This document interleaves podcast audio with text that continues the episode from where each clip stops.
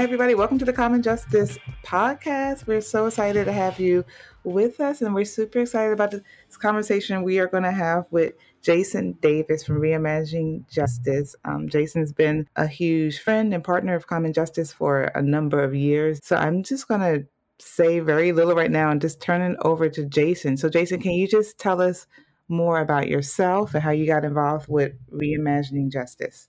So back in 2017, I met a, um, my colleague, Dr. Lisa Chowdhury. She used to work for Rutgers Uni- University, and we pretty much I did a speaking event um, at Rutgers University with her, and I believe Fairleigh Dickinson.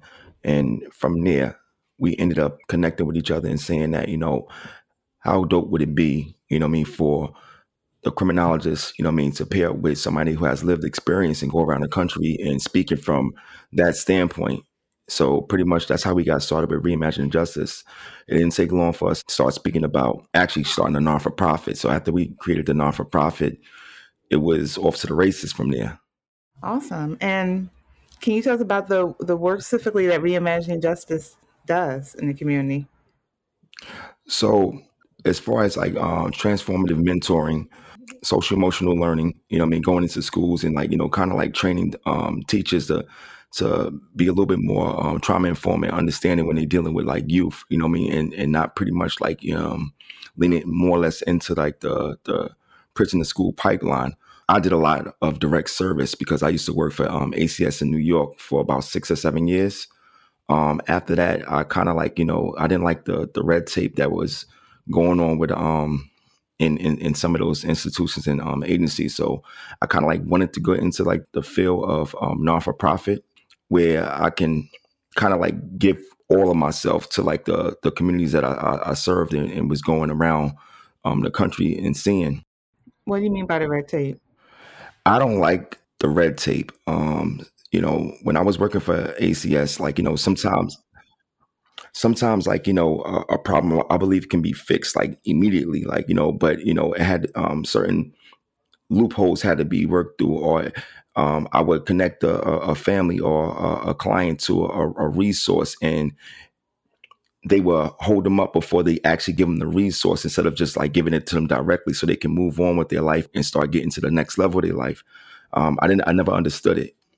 If you know a family is in, is in need or a client is in need of something, and you have access to it, it felt like it was a lot of gatekeeping going on in certain agencies and certain institutions, and I know sometimes like it's it's difficult. It's a lot of traumas that come with it. You know, for instance, I got clients that refuse to go into the welfare building because when they were younger, they went there with their mothers and because of the hassles that was going on, because of the, the shame that came with it, they refuse to go into the um to this day, even though they might need that access um to that resource.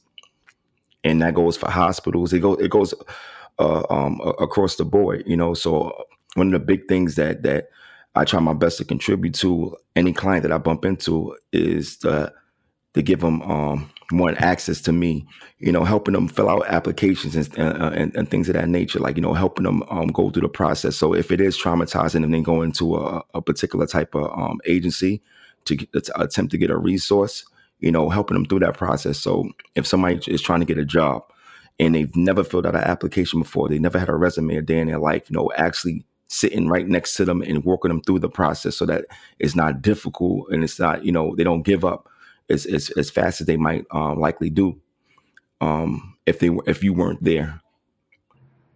Great. It sounds like you do really great and important work. Can you tell us a little bit about some of the clients that you work with? Like what what type of situations are they facing and what are you trying to help them come through? Yeah, so the main ones I usually deal with are the ones that are in a, a, a, a constant state of crisis, um, a perpetual state of crisis. So um, they might end up, might have been justice involved, um, might be involved in gangs. Um, they might be, you know, selling drugs in order in order to make income. Um, they might be homeless, you know, um, couch surfing, you know, sleeping from house to house. pretty much doesn't uh, doesn't really have a leg to stand on. Um, they might even be, you know, again, um, crew or gang involvement. You know, so constantly in the streets fighting, you know, I mean, or, or, or dealing with community violence. You know, I mean, don't really have a, a support system. So again, my job is like to help them gain independency you know um, so make sure that I, I, help them get a support system make sure that i help um, them fill out an application um, make sure that they have their ids um, make sure that they have documentation to get an id um, so some of the things that they might bump into all the time is they might want a job. And if you want a job you really know that you need an id in order to get an ID, you need um, certain documentations, but they might not have access to their birth certificate or their social. So even navigating through those systems to get those documentations in order to get your ID is a hassle sometimes, especially if you've never done it all your life. So helping them through all of those processes to help them get to a, a, a certain stage in their life is that uh, is is like the the key thing that I do because a lot of times uh, community violence happens because somebody is not in a position or not, didn't have enough resources to get those things to be able to move on with their life. So they end up doing something, you know, simple, or they or they end up doing something like you know, uh, taking a, a, cutting corners or the easy way out in order to, to to get ahead in life. So the work you do, would you define that as like violence interruption work? Because I feel like a lot of like a lot of people are talking about violence interruption work right now, and sometimes folks just aren't really clear what it is. would you describe that as violence interruption work? Big time. So it's it's a big part of um, violence interruption. It's just the case management part of it. You know, making sure that um, um, I, I, keep the data, the notes, in order to to make sure that everything is packaged together so that I know exactly where I left over a, a participant, not just you know intervention, but you know now we we working on prevention. So if I know you're couch surfing, I know you're more likely to be shot in the streets by somebody or get into a confrontation and conflict with somebody in your community because if you're, if you're couch surfing, that means somebody owns that apartment. And what happens often is that that person goes to work, and if they're going to work, a lot of times they don't you don't have access to the key. So they're telling you that you know what I'm saying you have to be outside the house until I get home. So if you're outside doing nothing in a, a, a area that is crime written, the likelihood of you being shot or hurt is high. So how do we how, how do we actually prevent that from happening? You know, before we do intervention and do you know me um, crime reduction or violence reduction. And how do folks you work with, the young people that you work with, how do you reach them?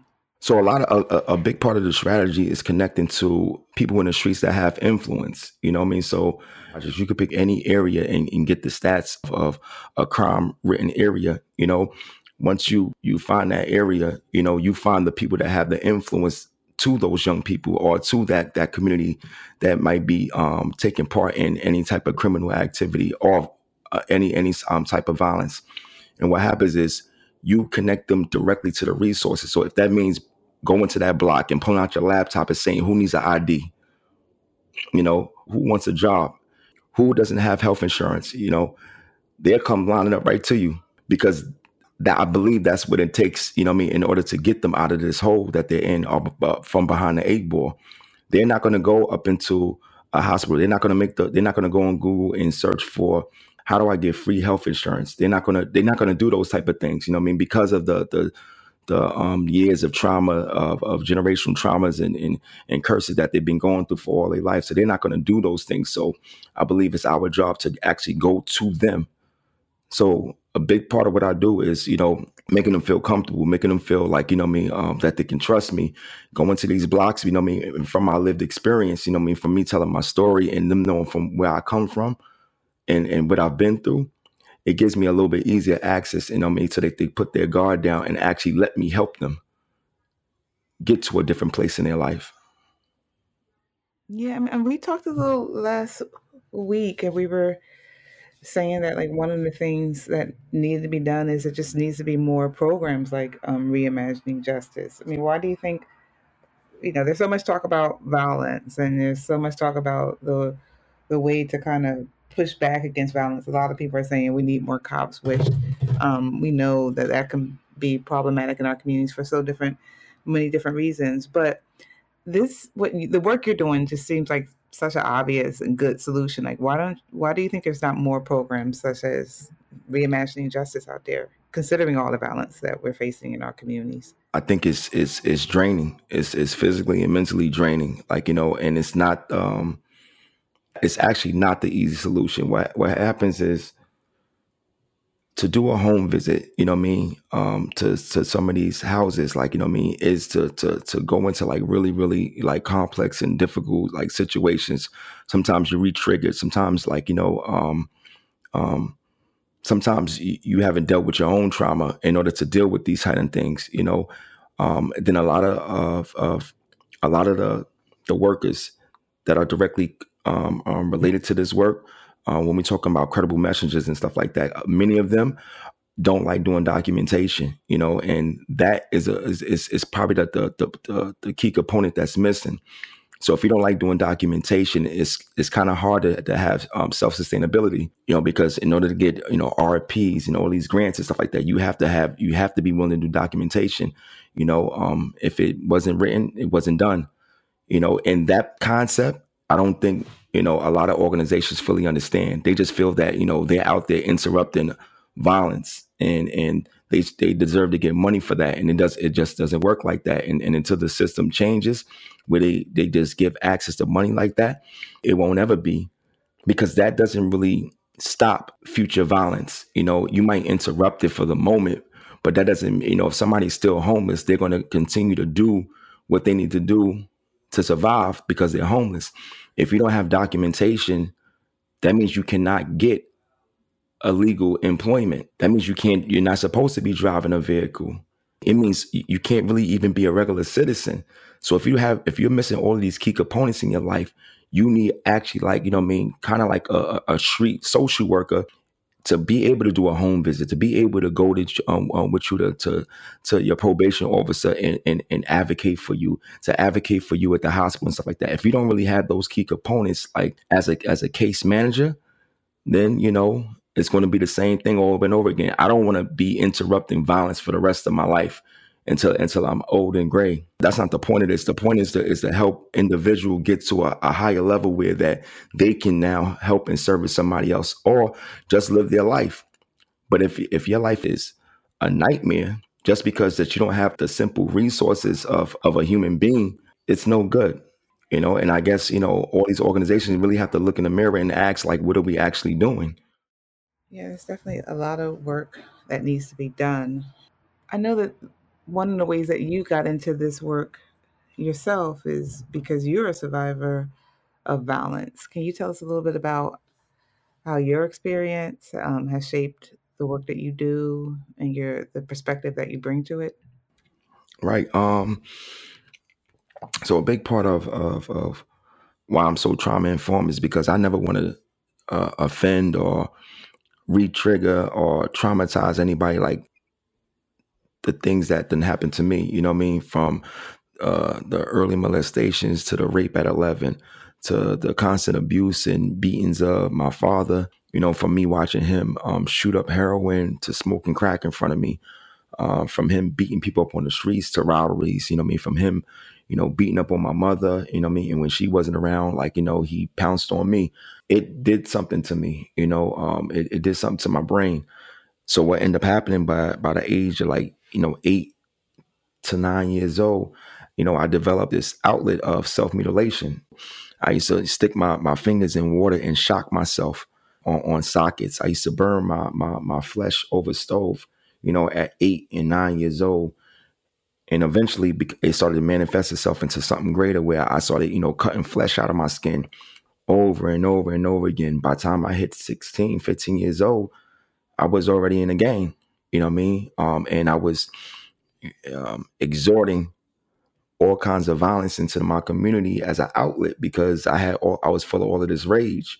You know, so connecting somebody to you know a therapist, connecting somebody to somebody to, to vent, to talk to, to write it out. You know what I mean? And, and teach them different tools and healing techniques. Like that is the key.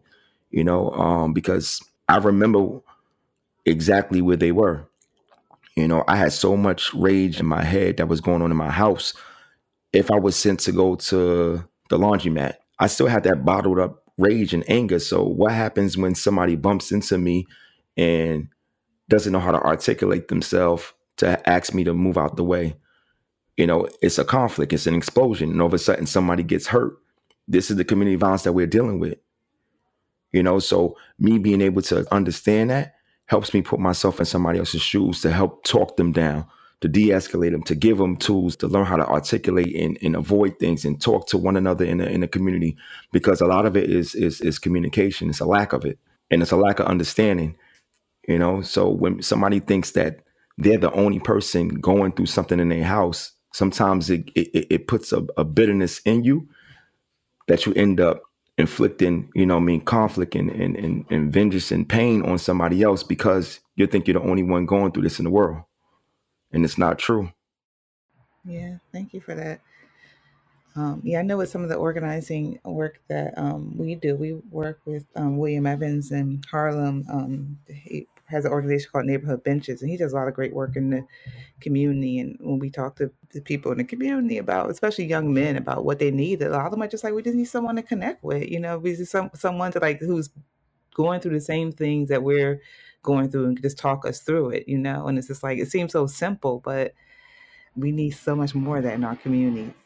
I didn't know the level of detail that um, that you shared today just now, as far as like what you had to go through when at, growing up. I, I read somewhere that you were tortured in your house, and um, and it struck me because even for me, my mom went through a lot of abuse in her house. Like I went through some abuse, and oftentimes just people don't talk about that and like just how that like impacts your entire life. You know, and mean, talk about gun violence, but we don't talk about just family violence and and when that happens like people don't turn to the police you don't know who to turn to so just thanks for sharing your story. So i guess my next question with you for you was about self-care and especially since it sounds like you know you're probably oftentimes triggered with the stories that you're hearing with the young folks that you're working with so like how do you tell us about that like just tell us about do you experience secondary trauma um, and how you take care of yourself and how you get through this work being triggered all the time you know like how do you deal with all that? So one i got a therapist i, I speak to every thursday um, to make sure you know i get i get all of that you know um, toxins out of my body out of my mind and stuff like that you know me and process um, that with my therapist. Um, every every day i go back home i decompress you know i try my best to decompress. Um, and if i feel certain elements in my body, you know what I mean, um, um happening physically, I literally have to tap out. You know what I mean? So I have no problem calling out, you know what I mean, um, doing a PTO time. I have to tap out from it. You know what I mean? Otherwise I'm gonna, you know, snap, you know what I mean, uh bump into a, a, major problem where my trauma spill out onto the, the clients and I can't have that. And I work too hard to, to get to the, the space where I'm at right now. You know, so make sure that I, am I'm, constantly like you know just being aware of certain things like you know I mean? So you know I know that you know anxiety sometimes you know manifests itself in a, in a physical way. So like you know if I start you know getting the sweat beads the sweaty palms like you know um you know I learned to recognize the, the different signs in my in my in my body you know um and different signs in other people when when when they might be possibly triggered or going through some type of anxiety you know? Because I believe it's all levels you know, so once once you can identify and you know yourself, you know, that's the best way to have self care. But I definitely got a therapist um, that I, I speak to every week. That's a that's a mandatory. So when you think back about everything that you've been through um, growing up, what do you think like you think back to like the eight year old like jason like what did you need at like what were some of the things that you were facing that led you to join a gang? Like what type of services what type of people did you need in your life? Got you. I guess it's the same thing that that that we've created now. Like you know so if i was eight years old and it was somebody like myself in the community that you know I mean that actually been through it to, see, to recognize the different signs from either watching me and observing like my movement and also from speaking to me, you know I mean, that I, I, I begin to like, you know, trust and, and, and, and let my guard down to, to let them know what's going on in my household. Possibly that person has enough know-how and respect from my father to actually speak to him to start to give him the help and the resource that's needed You know, all, all we all we really needed was resources. Like, you know I'm saying? Like, you know, he eventually ended up stopping his use of drugs, you know, but by the time he did, I was already 13. Um, um, I was 13 when he stopped using drugs and stopped, you know, being like, you know, extremely abusive as he was. Like, you know, when he stopped using drugs, everything stopped. But the damage was already done with me, you know, and there was nobody to, to I, I, I, didn't go to therapy until I was like maybe 25, 26 years old, you know, so I, I, I wasn't able to process half of that stuff that was going on. You know, I had a, a real distaste in my mouth for my mother because, you know, I'm looking at this black woman putting up with this garbage. And, you know, it's been a couple times where, you know, he's caught like real violent seizures and he was about to die. And I woke her up out of her sleep, brought her in the room, so she can actually bear witness with me that you know he was going to die. Like almost like we were supposed to celebrate.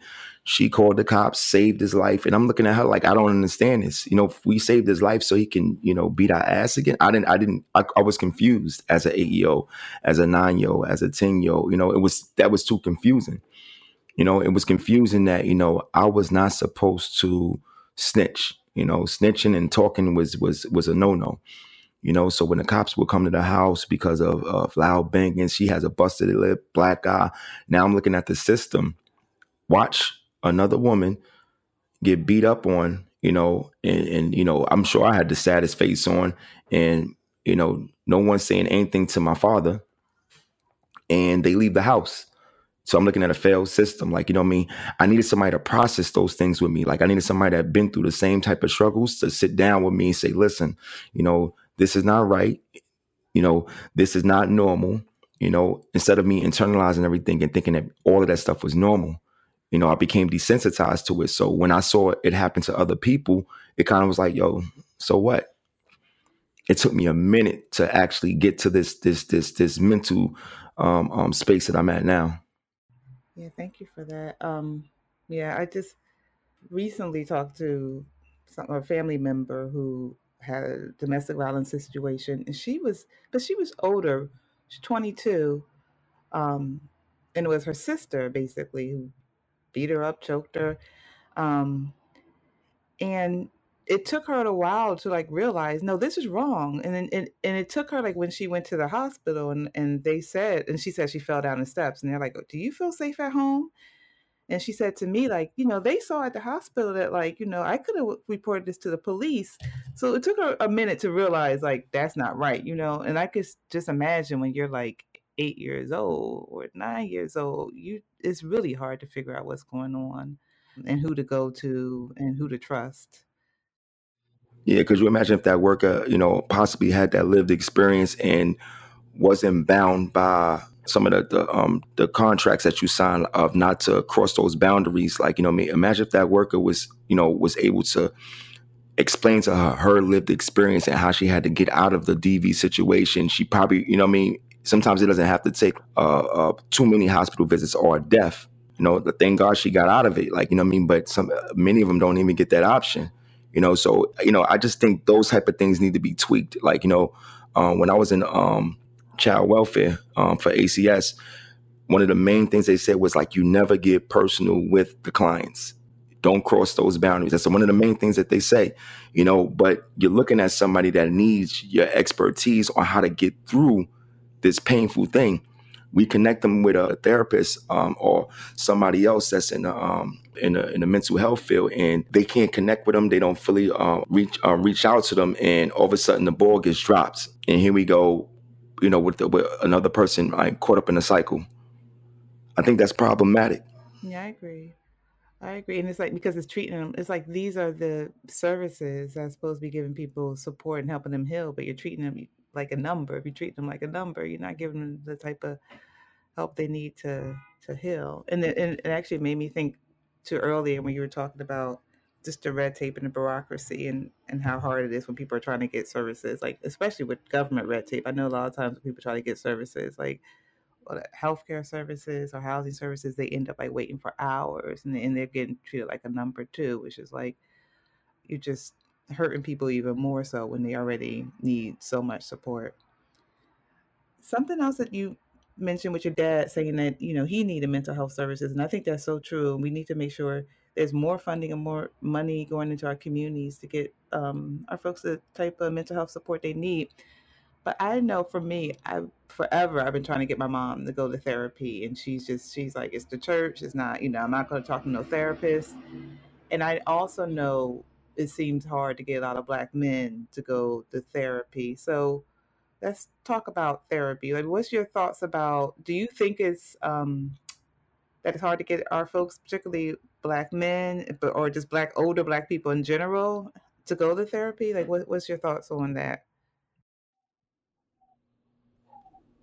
I think I think it comes from a, a certain community. I think it's young, old. I, I, think there's just one of them taboo things that they they get afraid of, you know, um, going to therapy. And I think it's up to people that you know have been through um, therapy that they that they love, that they respect, that they you know kind of like you know they look up to and they have influence. Like myself, that's you know I have no problem letting them know. Like, listen, you know, I wear glasses because I need to see. Like, you know what I mean? It, it, ain't. It's not about not being cool and not like you know what I mean. You know, make glasses look cool. Like you know what I mean. No different from you know you make therapy look cool. Like you know, it feels good to have a peace of mind and be able to sleep. You know, a lot of times when I'm talking to people, it's like, um, um especially if you you've been through the street life and um in some of these communities, um, they have insomnia. You know, they have cold sweats. They wake up in the middle of the night. They have night terrors and stuff like that because they've been through all these all these different types of traumas, and it's kind of like I had to go to therapy to get rid of that stuff. Go to therapy. Do you want me to, to go to the first session with you? You know what I mean? I'll, I'll, I'll accompany with you. Like, you know what I mean? To, to, to go to the first session. You know, do you need assistance with, with filling out the paperwork? You know what I mean? Whatever you need, let's do it. You know, but you need more people like that to to to make it a normal type of thing. Like that, that's just gonna take foot and, boots on the ground like work you know, to take the stigma away from that.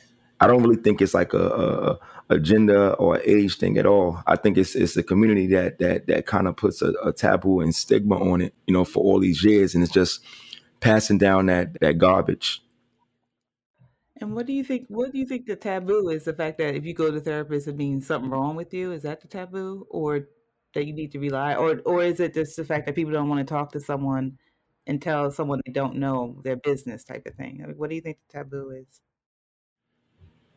I think a big part of it was like fully knowing the rules and regulations. Like, you know I mean? Like, you know, if you are a 15 or 16 year old young person like myself that has committed acts of violence and murder, and that is the trauma that you've experienced that is that is causing a whole bunch of mental anguish in your life, you need somebody to talk to. Now, am I able to go to a therapist to say, yo, listen, you know, a year and a half ago, I shot somebody in the face and I killed them. I've never been caught for it. You know what I'm saying? I constantly see this person's face every time I look in the mirror. When I go around the corners, I'm paranoid. You know, it's doing something to me. Like, you know, I don't know what to do. They need, like, you know, it, it needs to be clear guidelines and understanding that if I say this to get help, Am I are, am I going to get thrown under the prison? You know what I mean? Or you know what's going to happen? Am I going to get you know um, um you know thrown in a, in a psych ward? Like what, what's what's actually going to happen? Like so, a lot of times you have to sit down with them and process with them and teach them how to how to how to navigate even shopping around to the to, to find to right the right therapist. Like you know because it's in, even in that industry in, in that institution there's been a lot of harm that's been done you know, it's been a lot of harm that's been done. You know, so I I, I kind of understand it. Like you know, it's almost like if you see law enforcement do so much harm to a certain community, and then you find yourself in a situation like a, a, if you're if you're a young man or a woman, you're going to some type of domestic violence in your home, and it's kind of like, hey, the normal thing to do is to go to the police, but you don't trust them because you see all of the harm that they've done in the community. It makes things get funny or awkward. And I, that's the biggest problem that we're facing. I'm glad you mentioned the police, and we talked a little bit about the police last week. And I mean, two things came to mind from what you were saying. One is that's just really messed up. Someone have to deal with violence, and they might have been someone actually were responsible for the violence, and then they can't get the mental health support they need because they can't fully talk about it. So it brings me back to violence interrupters. It seemed like, yeah, with that, like if you have violence interrupters in the more credible messengers in the community, you know, they would be able, they can be people that people turn to to talk about um, violence that they were actually responsible for. Um, and they could even get training to actually have those conversations like a therapist um, does. And also, they say violence interrupters can actually like stop violence at the time it's happening in our communities, kind of like just, you know, if there's gun violence, intervene there, kind of like the guardian angels. What do you think about that? Do you think violence interrupters should rise to the level of really like interrupting violence as it's happening, basically? What, what's your thoughts about that? I see you smiling, so now I really want to know your answer. Oh man. So it's funny that you're saying that because um uh right now I got a I got a um a, a small cut um right above my eye, right under my um my eyebrow from breaking up a fight um about two I this two days ago now. Uh, two two two two young you know I mean men that I know getting into it with each other. A weapon is involved, you know what I mean, and they're both harming each other, you know what I mean, to the point where you know, they're gonna both end up in the hospital. They both ended up in the hospital, you know what I mean? Um, you know, stabbed up pretty bad, you know what I mean, amongst each other. And literally had to break this up because it's no way in hell I can watch somebody who I'm I'm trying to help live kill one another. But I say this to say that I've been trained on how to, you know, disarm somebody, whether it's a gun or a knife. You know what I mean? So I've been doing that all my life. You know, um, the first time I lost my um my bottom lip, I got my bottom lip bit off in my in three teeth bitten out of my mouth, stabbed in the eardrum, and stabbed in the back of the calf twice. Um, this happened because I was saving uh, uh, my homeboy's life when another dude tried to shoot him. You know, I chased him down, um, um, was able to take the gun from him, but in the process, my lip was bitten off, you know, bitten from off of my face, you know me, into his mouth and gone. Three teeth bitten out the mouth, you know what I mean? Um, of course it hurt, you know what I mean? Um, but I saved somebody's life, you know what I mean? Um, for because you know, if you know how to do it, my thing is do it. If you don't know how to do it and you know what you want to tap out from it, cool. You know, um, start working on prevention, you know, but I believe it's I believe in it all. I believe in prevention, intervention, you know I mean? I believe in it all. I believe in, you know, after the fact, you know, doing re- restorative practices. I believe in um, um, doing mediations. I believe in all of that. You know, I believe it, it needs to be it needs to be a package. Like, you know I mean? We're dying. We got too many home like homeboys, homegirls dying. We got pe- too many people in our community just dying for no reason. You know, um, you know, just recently I saw I saw this old man, like you know, um, um, like he's an old man. He has a cane. Hit another older woman with a hammer and take her purse.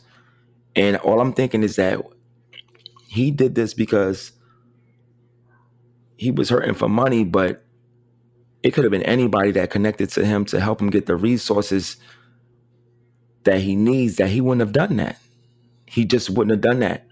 You know what I mean? But because he inflicted that harm to that person, he has to pay for that now. He has to. There's no way around it. There's no way around that. You know what I mean? Because that that person has, you know, um, uh, is traumatized. That person's loved ones is traumatized and hurt. You know what I mean? So you know that's too late.